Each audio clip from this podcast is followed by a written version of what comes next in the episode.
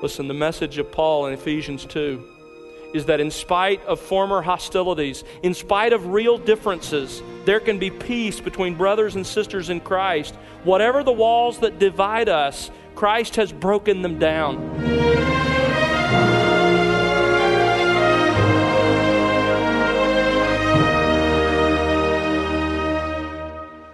Welcome to The Word Unleashed with Tom Pennington. Tom is pastor teacher at Countryside Bible Church in Southlake, Texas.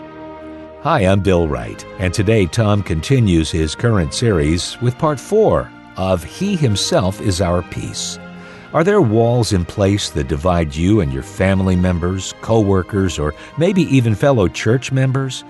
Sadly, since the time of Adam and Eve, the history and temperament of the world have been one of alienation and conflict between individuals, people groups, and nations. Some people may even blame a person's belief in God as the source of all the conflict. But what does the Scripture really teach? Does it explain the ongoing hostility? And more importantly, does it yield true hope? Is there true peace? The answer is a resounding yes. Open your Bible and let's discover more from God's Word right now on The Word Unleashed.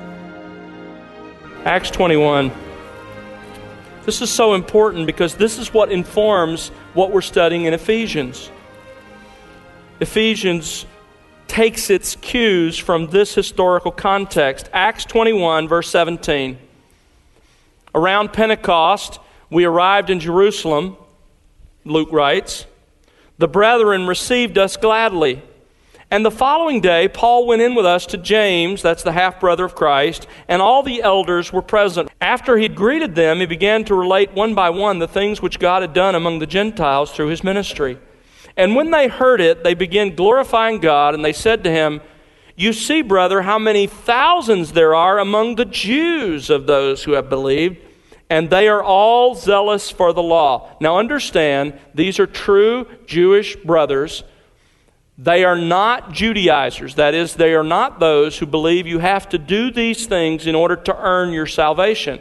Instead, they are simply Jews, and until the book of Hebrews was written, Jews in the New Testament continued to practice the ceremonial law spelled out in, in Moses' time. And so they're zealous for the law. Verse 21 And they have been told about you that you are teaching all the Jews, Paul, who are among the Gentiles, to forsake Moses, telling them not to circumcise their children nor to walk according to the customs. Again, we're talking about Jewish believers. What then is to be done? They will certainly hear that you have come. Therefore, here's the plan do this that we tell you. We have four men who are under a vow. Take them and purify yourself along with them Stop there. Now, why does Paul need to be purified? Well, in the rabbinical literature, if you were a Jewish male and you traveled into Gentile countries, which Paul has been doing as a missionary for some time, you rendered yourself ceremonially unclean. So there was a seven day purification process that you had to go through. Purify yourself along with them, verse 24, and pay their expenses so that they may shave their heads. This was part of the process. And by paying their expenses to do this for the sacrifice and the other things that would be offered, Paul was showing his piety, that he really was interested in the Mosaic law and in the rabbinical rules. He was still a practicing Jew. And all will know that there is nothing to the things which they have been told about you, but that you yourself also walk orderly, keeping the law. But concerning the Gentiles who have believed, we wrote, having decided that they should abstain from meat sacrificed to idols, from blood, from what is strangled, and from fornication. These were things all connected to idolatry. The last word there, fornication, probably doesn't mean the broadest scope of fornication. That's forbidden for Jew and Gentile. Probably is referring to close intermarriage with close family members, as was practiced among the Gentiles but would have been a great offense to the Jewish believers. So, Paul agrees. Verse 26 He took the men the next day, purifying himself along with them. He went into the temple, giving notice of the completion of the days of purification until the sacrifice was offered for each one of them. Here's how the process went you went in on the first day, You let them know what you were going to do. You prepared for the sacrifice. You were also supposed to come back on the third day of the seven and on the seventh day back to the temple. And this was part of the process of this purification. So Paul has agreed to do it. And he follows through with it. Verse 27 When the seven days were almost over, this is probably the seventh day when he had to go back to the temple. This was the rule the Jews from Asia, probably from Ephesus, as we'll see in a moment, upon seeing him in the temple, these are unbelieving Jews now, seeing Paul in the temple, begin to stir up all the crowd. They laid hands on him, crying out, Men of Israel, come to our aid. This is the man who preaches to all men everywhere against our people and the law in this place. And he's even brought Greeks into the temple and has defiled this holy place. Here was the heart of the accusation. Paul has defiled the temple because he has brought Gentiles past the wall.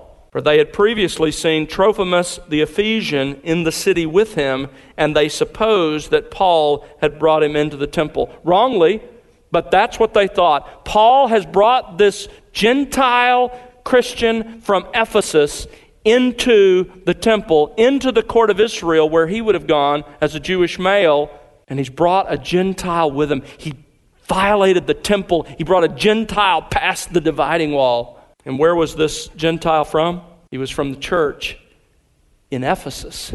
A riot breaks out. Paul has to be rescued. Look at verse 30.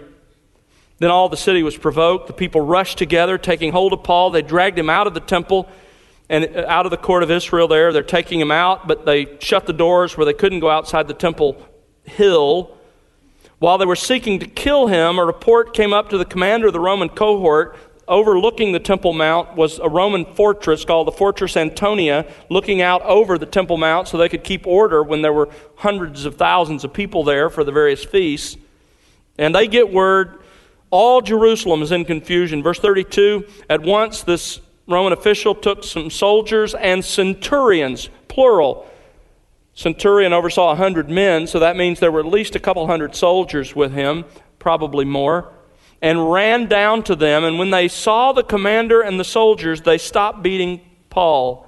Then the commander came up, took hold of him, and ordered him to be bound with two chains, and began, began asking who he was and what he had done. If you're familiar with the story, you know that Paul eventually asks to speak to the crowd. So as they're exiting the Temple Mount, going up the steps to the Fortress Antonia, he asks to speak to the crowd. He turns from those steps and speaks to the crowd that's gathered there. And they listen to him. But let me show you the end of the story. Go over to chapter 22, verse 17. As he finishes telling his story, to this crowd. Verse 17 says, It happened when I returned to Jerusalem and was praying in the temple, I fell into a trance. This is one of six times in the book of Acts. Paul is especially communicated to by the Spirit. This is not normative for us. Paul was an apostle. And I saw him saying to me, Make haste and get out of Jerusalem quickly, because they will not accept your testimony about me. And I said, But Lord, they themselves understand that in the synagogues, one after another, I used to imprison and beat those who believed in you. And when the blood of your witness Stephen was being shed, I was standing by approving and watching out for the coats of those who were slaying him. And he said to me, Go, for I will send you far away to the Gentiles. Notice how they respond to that last sentence. Verse 22. They listened to him up to this statement and then they raised their voices and said, Away with such a fellow from the earth, for he should not be allowed to live. And as they were crying out and throwing off their cloaks and tossing dust into the air, we don't know if they were just completely worked up or if they were preparing to stone him, or possibly both. There was this animosity toward the Gentiles and what really threw them over the edge is when Paul said that God himself had said that he cared about and wanted to reach out to the Gentiles. That was too much. So the animosity and the hostility caused by that dividing wall was graphic in Paul's mind. It was the reason he was in prison in Rome. And you can bet when Trophimus from the church in Ephesus returned home, he had a story to tell to the church in Ephesus.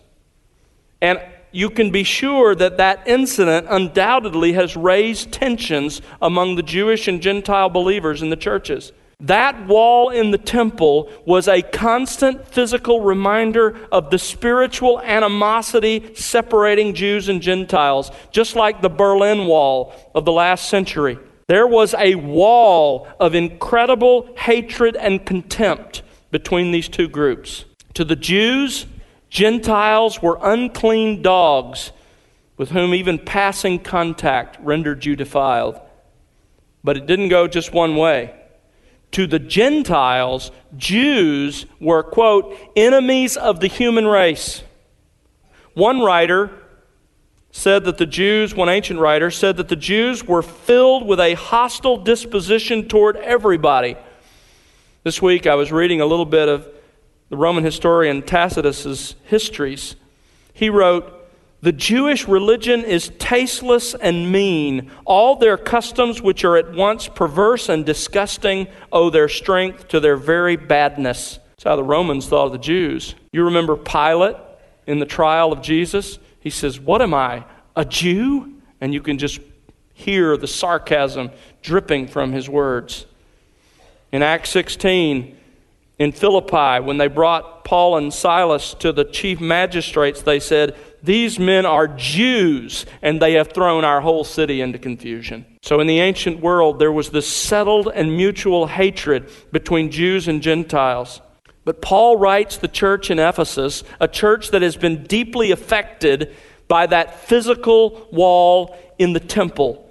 And he told them that by the ministry of Christ, Christ has broken down the spiritual wall of hostility symbolized by that physical wall in the temple. He broke down the barrier of the dividing wall. As we saw last week, reconciliation with God is foundational. But where there is true reconciliation with God, there is also reconciliation with other people.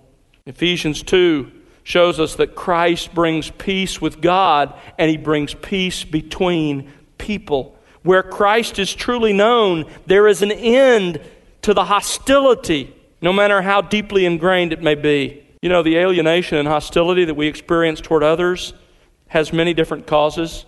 National boundaries cause that. That's why there are wars between countries. Ingrained cultural differences from the foods we eat to how we keep our homes to the different languages we speak.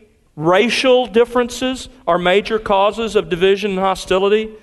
This is a pandemic problem. The most pronounced example today is certainly the animosity between the Jews and the Arabs, but it's present everywhere. Whether black or white or Hispanic or Asian, whatever it is, we are prone to be hostile because of the differences in race.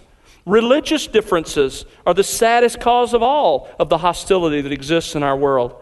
At any given moment in the world's history, religious differences lie behind open conflict whether you want to go back a few years to the extended conflict between Protestants and Catholics in Northern Ireland, or right now between the Sunnis and the Shiites, Jews and Muslims. But regardless of what causes it, the hostility, the alienation is a constant reality. But what Paul is saying here is that where there is Christ, where there are believers, where Christ is truly loved, there is an end to the hostility that disfigures all of mankind. Instead of war with God, we have peace with God.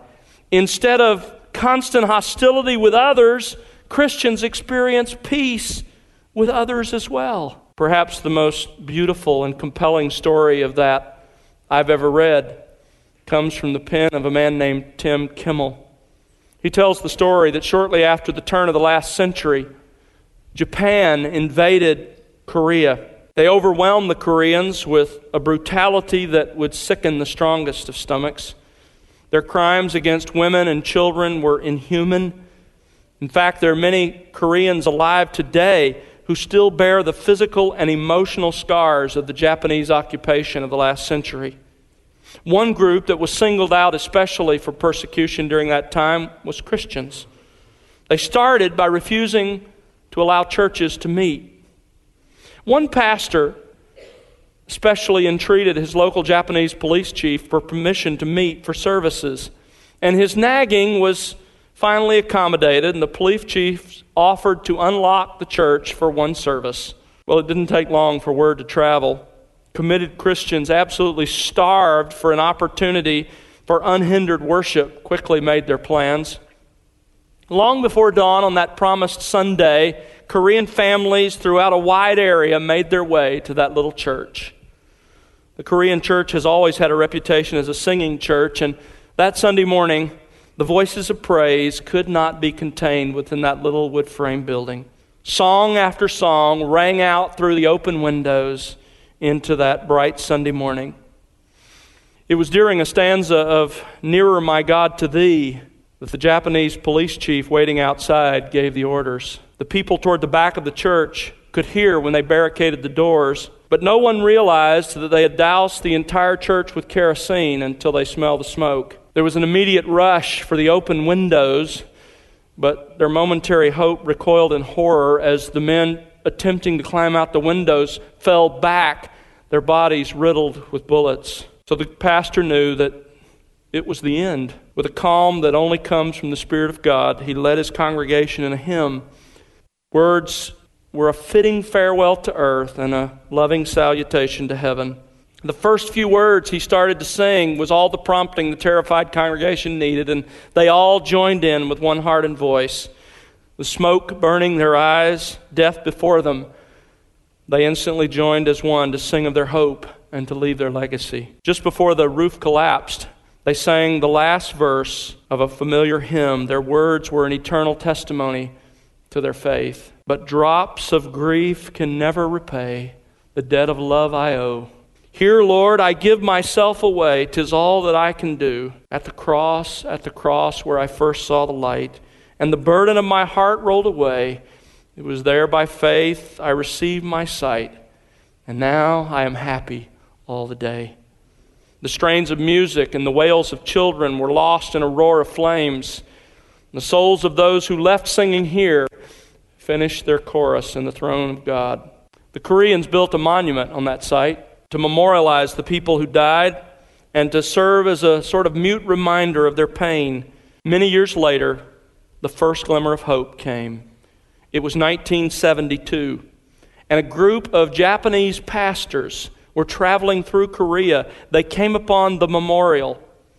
When they read the details of the tragedy, they read the names of their brothers and sisters who had perished, they were overcome with shame.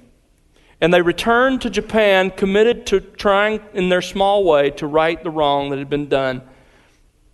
They began to collect money, and within a short period of time, there was an outpouring of love, and $25,000 had been collected. The money was transferred through the proper channels, and a beautiful white church building was erected on the site of the tragedy. When the dedication service for the new building was held, a delegation from Japan joined the relatives of those who had lost their lives there Although their generosity was acknowledged and their attempts at peace were appreciated, the memories were still there. The Korean bitterness had festered for decades. Christian brothers or not, these Japanese were descendants of a ruthless enemy. Speeches were made, the details of the tragedy were recalled, the names of the dead were honored. Someone in charge of the agenda thought it would be a good idea to close the service out by singing the hymn which they had died singing. At the cross, at the cross where I first saw the light, and the burden of my heart rolled away. During the singing of that hymn, one Korean brother turned toward Japanese brother, and then another and another, and soon the floodgates opened and a wave of emotion let go. The Koreans met their new Japanese friends in the middle. They clung to each other, they wept. Japanese crying tears of repentance, and the Koreans tears of forgiveness. As Kimmel writes, heaven had sent the gift of reconciliation to a little white church in Korea. Listen, the message of Paul in Ephesians 2 is that in spite of former hostilities, in spite of real differences, there can be peace between brothers and sisters in Christ. Whatever the walls that divide us, Christ has broken them down. Look at Galatians chapter 3. This is how Paul puts it in another letter. Galatians 3, verse 28. He says, You are all sons of God through faith. There is neither Jew nor Greek, there is neither slave nor free man, there is neither male nor female, for you are all one in Christ Jesus. Obviously, this doesn't erase the various roles we've been given, but this is what Paul was saying. Whatever the differences are here that divide us, Those have been done away with in Christ, and we have been made to enjoy unity and equality before God. Christ has broken down the racial and ethnic walls. Doesn't matter if you're Jew or Gentile, doesn't matter the color of your skin. We can worship and serve together and genuinely love each other. He's broken down the national walls. Japanese and Korean can worship together, American and Indian and Mexican, whatever it may be. He's broken down the cultural walls. It doesn't matter if you're from a Hispanic culture or an African American culture, a Southern culture, or a Northern culture, the LA culture, the Dallas culture. None of it matters. Christ has broken down the social walls. Notice he says both slave and free. Doesn't matter what your social distinctions may be rich or poor, socially elite or social outcast, academic, intellectual, or illiterate. Whatever our social differences, we can worship Christ together as equals before God. Christ has demolished the wall that sometimes exists between the sexes. Paul includes it here in Galatians 3. While they still have their appointed roles, both men and women can find spiritual equality and unity in Christ in spite of the differences that exist. Listen, wherever there is ongoing hostility between Christians who embrace the true Christ and the true gospel and the true scripture, there is sin. Let me ask you this question Is there anyone with whom you have to admit, or with whom others would say you have a hostile relationship? If the answer to that is yes, then there are only three options. Either you're not genuinely in Christ and you've not experienced the peace of God yourself, or you have lived in ignorance of what Christ expects and demands of you, or you're living in open rebellion to what he commands. He himself is our peace. He has broken down the barrier of all the dividing walls. It's true now in the church, however imperfect it may be. But someday there will be perfect reconciliation with others, regardless of the things that divide us here. I love what Paul says in Revelation 5 or excuse me, what John says, John the Apostle, as he saw there in that heavenly throne room, he saw the praise of the people of God. Listen to what he says Revelation 5 9. They sang a new song, saying, Worthy are you to take the book and to break its seals, for you were slain, and you purchased for God with your blood people from every tribe and tongue and people and nation. Folks, it doesn't matter the things that could potentially divide us here. In the church, the walls have been broken down, and we are one. Our Father, we thank you for this rich passage. We thank you that Christ is our peace, not only with you, but with each other. And those things that divide us here that can be as real as walls, like the real dividing wall was at the temple. Father, we're thankful that in Christ those walls have been torn down. I thank you that in this church, you have brought diversity of various kinds. Lord, help us to appreciate that and help us to live together as brothers and sisters in Christ who genuinely love each other because you have torn down the walls and you have united us in our Savior. It's in His name that we pray. Amen.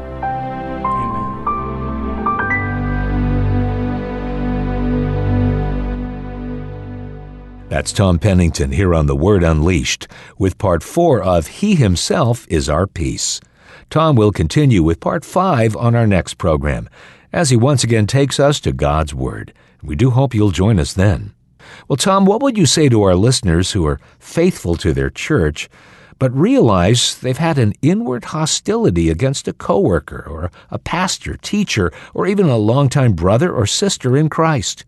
You know, Bill, our Lord is so clear now that we have come to enjoy peace, peace with God, and a framework for peace with others, we are to pursue that peace with those around us. Can I just encourage you if you're listening today and there is hostility between you and another person? Maybe it's a family member, maybe it's a coworker, maybe it's someone else, maybe it's a member of your church. Let me encourage you to do what our Lord urges us to do, and that is don't even plan to worship again until you at least pursue reconciliation with that person. Sometimes it's not possible. That's why Paul says, as much as lies within us, be at peace with all men. But go as far as you can to pursuing reconciliation with those in your life. Thanks, Tom. And friend, it's our prayer that you'll be enriched by the expository teaching of God's Word here on The Word Unleashed. We'd love to hear your story and how God is enriching you in your walk with Christ through this ministry. Write to us, won't you? Our address is listeners at thewordunleashed.org. Again, that's listeners at thewordunleashed.org or you can call us at 1 877 577 WORD. And don't forget to connect with us on social at The Word Unleashed. The Word Unleashed is made possible because of the prayers and financial gifts of individuals like you. Please consider partnering with us. You can find out how to do so by visiting thewordunleashed.org. That's thewordunleashed.org. And now for Tom Pennington and the entire team, I'm Bill Wright. Thanks for listening to The Word Unleashed, exalting God's glory, explaining God's truth.